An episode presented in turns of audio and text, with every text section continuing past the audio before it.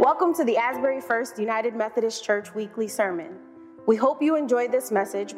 For more information about this podcast or other ways to connect, please visit asburyfirst.org. I'm so excited to introduce you to our third preacher in the Little Help from Our Friends preaching series for this month. The Reverend Bryant Clark is here from Marcellus United Methodist Church in Marcellus, New York. He is a gift to me as he was the pastor of the church. You may remember a couple a couple of years ago, I took a little time over the summer and I shared with you that I worshiped at a little church in Hamilton, New York, where he was the minister and I sat at his feet each week and I found his messages to be hopeful and life giving, as I know you will find his messages to be hopeful and life giving. And so, Bryant, thank you for being a friend and thank you for sharing your message of hope and inclusion with this congregation. Welcome. It's high up here. the Lord be with you. Friends, my name is Bryant Clark, and I do currently preach at Marcellus United Methodist Church. Before I start today, I, feel compelled to say a few thank yous. Uh, first of all, thank you to Stephen for inviting me to come be with you all. It is such a, a great honor. I want to thank uh, this Asbury First community. You guys have been so welcoming and so hospitable to me already just this morning and last night. I want to thank my wife, who just two weeks ago, just over two weeks ago, gave birth to our second born daughter, Ella, uh, and somehow helped me be here, helped both our girls get here. Uh, she is a, a miracle and a gift. She's also your Upper New York Director of Missional Engagement, so get to know her work as well. But more than anything, friends, I want to thank you for being the church that you are. I don't know if you know, but we look up to you. Not just because of the size of your congregation or the height of your ceiling, but because it is reflected in the size of your heart the way that you reach out to your community in this neighborhood called Rochester, the way that this congregation stands for justice and is a place, a beacon for inclusion and light. It means so much, not just to, to be with here, but to know that this church is who it is and continues to be. Friends, will you pray with me?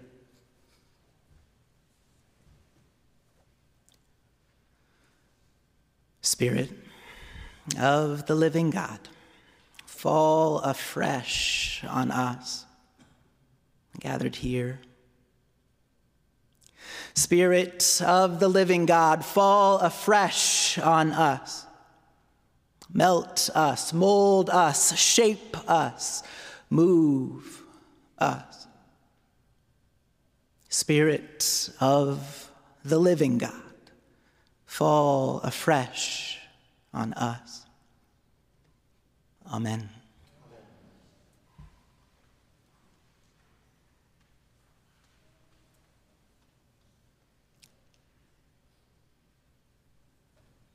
In 1954, the Supreme Court handed down its decision in Brown v. Board of Education, officially desegregating schools in this country.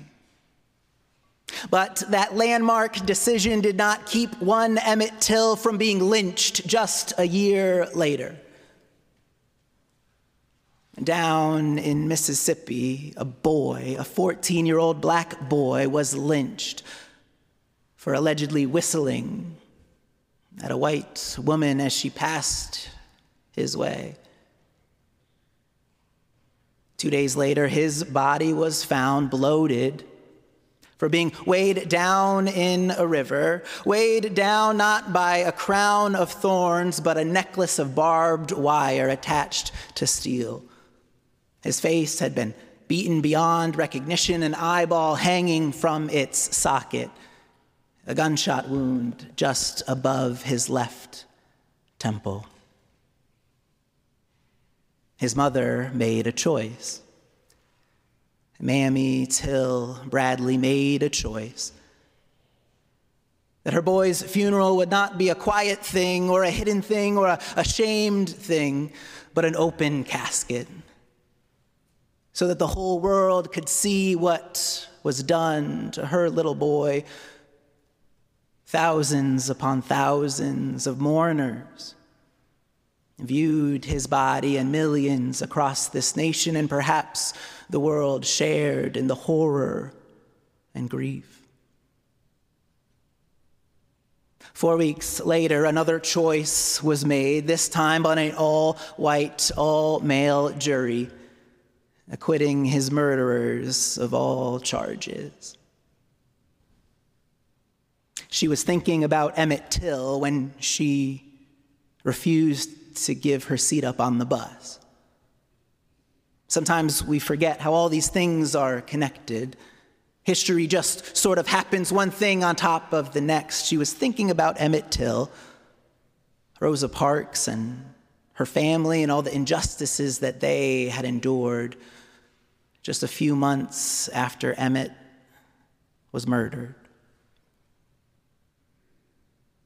Many years later, Rosa Parks reflected back on that moment, saying, People always say that I didn't give up my seat because I was tired.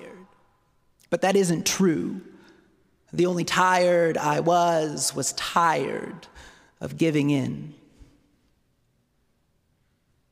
Back then, bus drivers were deputized carrying firearms, deputized to make arrests, to beat, to assault any person of color that refused to cooperate. Rosa Parks was not the first. But the community was ready. We know in our time injustice still pervades our lives and our world.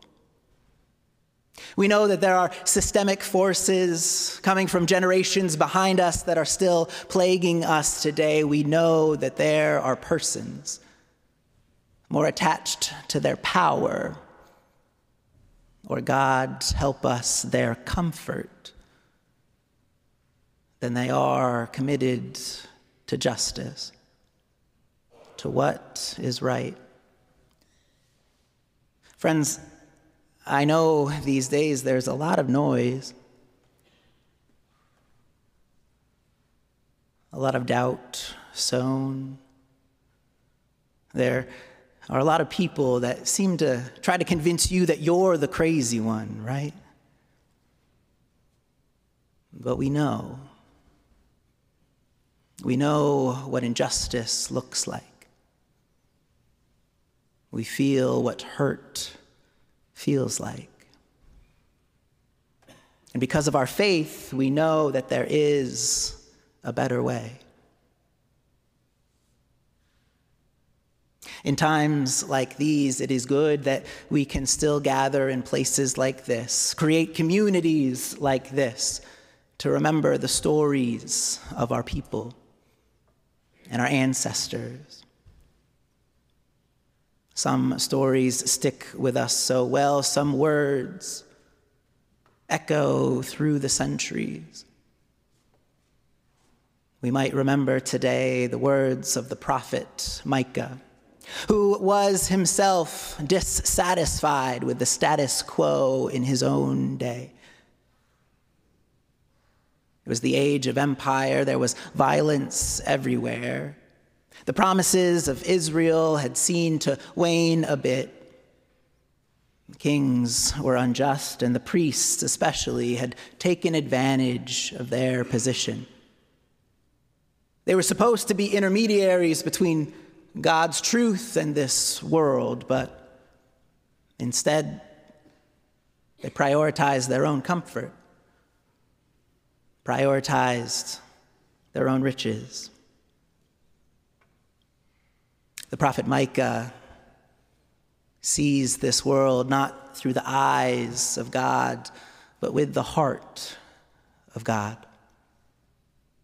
And the prophet Micah, like many other prophets before and after him, had his heart break alongside God's when he saw the plight of the orphan or the widow or the oppressed in his day.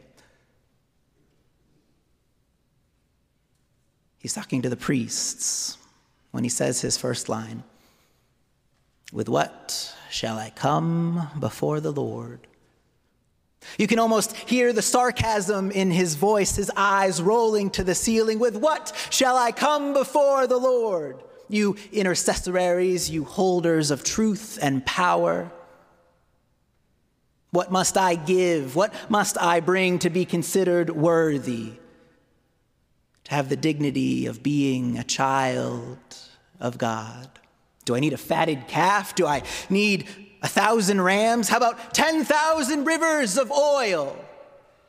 Do I need to kill my firstborn for my own transgression? No. He has already told you, O mortal, what is good.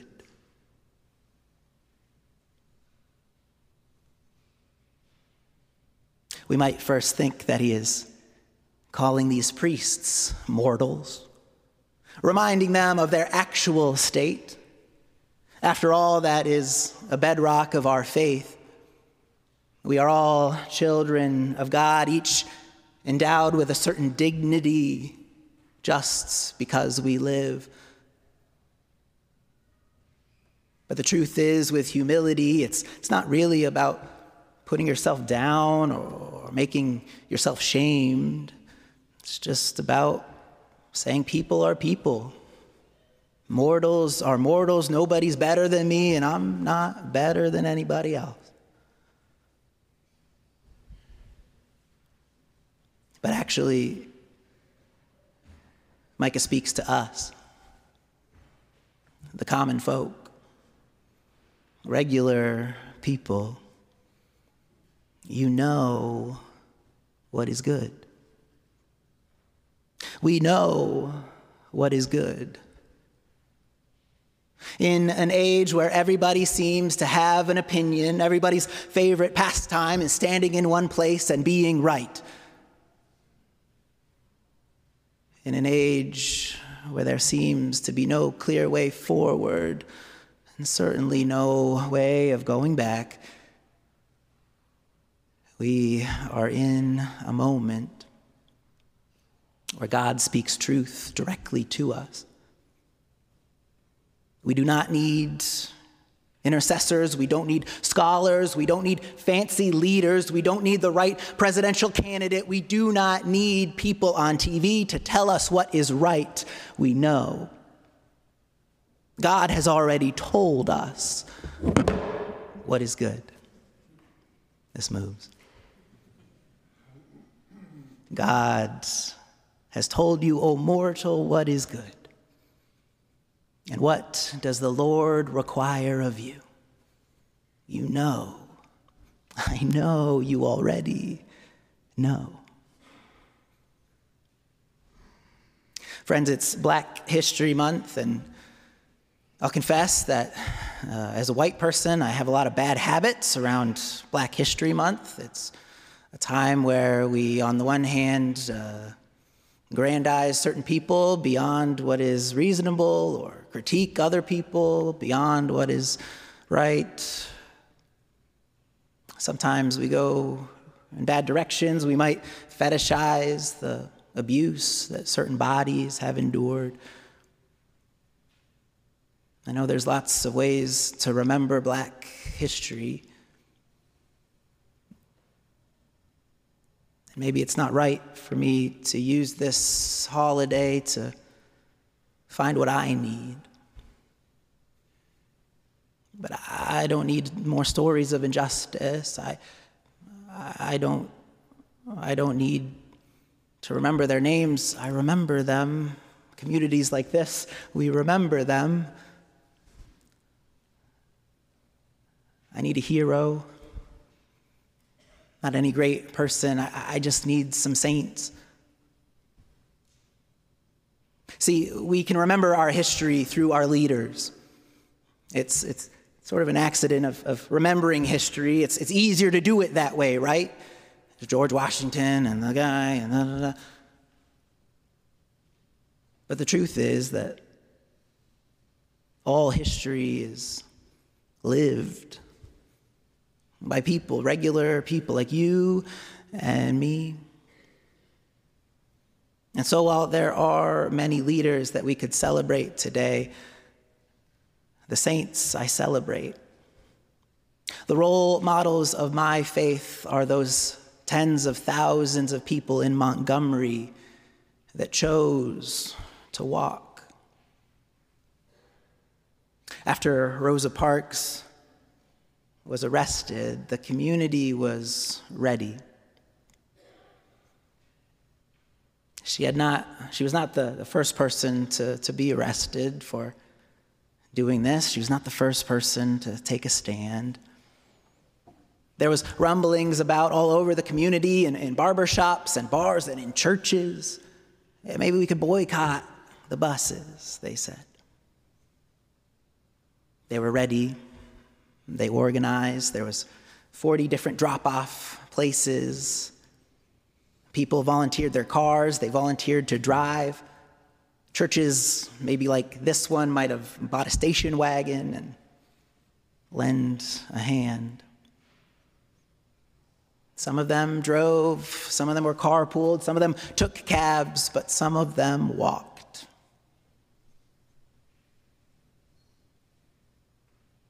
Equity, community at its core, this protest that lasted 381 days they shared the responsibility to walk.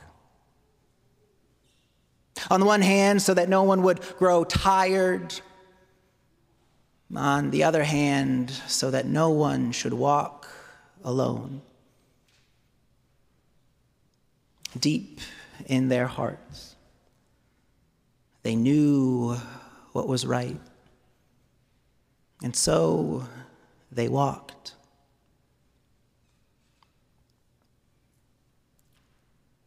Maybe this is a, an aside or a tangent, I'm not sure, but thinking about leaders for a second again, you're about to get a new one.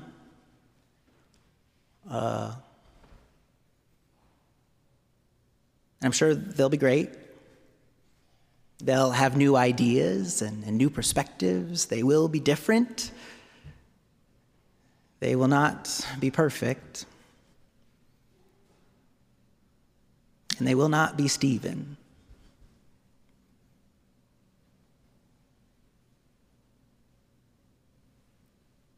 But they will walk with you if you let them.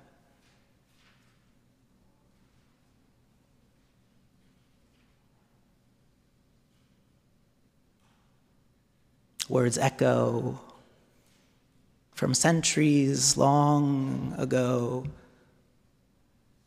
in a time of confusion and violence and injustice. In a time when the forces that should have helped us seem to be standing in our way. The words echo truer still. He has told you, O mortal, what is good. And what does the Lord require of you but to do justice? and to love kindness and to walk humbly with your God. Friends, thank you for being who you are. Thank you for being Asbury first. Continue to walk. Continue to walk with God, with one another, with kindness in your heart towards justice and righteousness. We need churches like this. We need communities like this. Because hope is something that we each hold individually. It's something that is down deep in us, a little flicker of something. It's maybe just next to the soul. I don't know how it works, but I know that when we hold it together, it changes everything.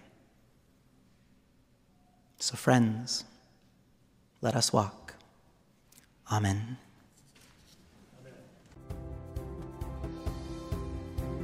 Thank you for listening to the Asbury First Weekly Sermon. If you enjoyed this message, please visit asburyfirst.org and learn more about our mission to love God and neighbor, live fully, serve all, repeat.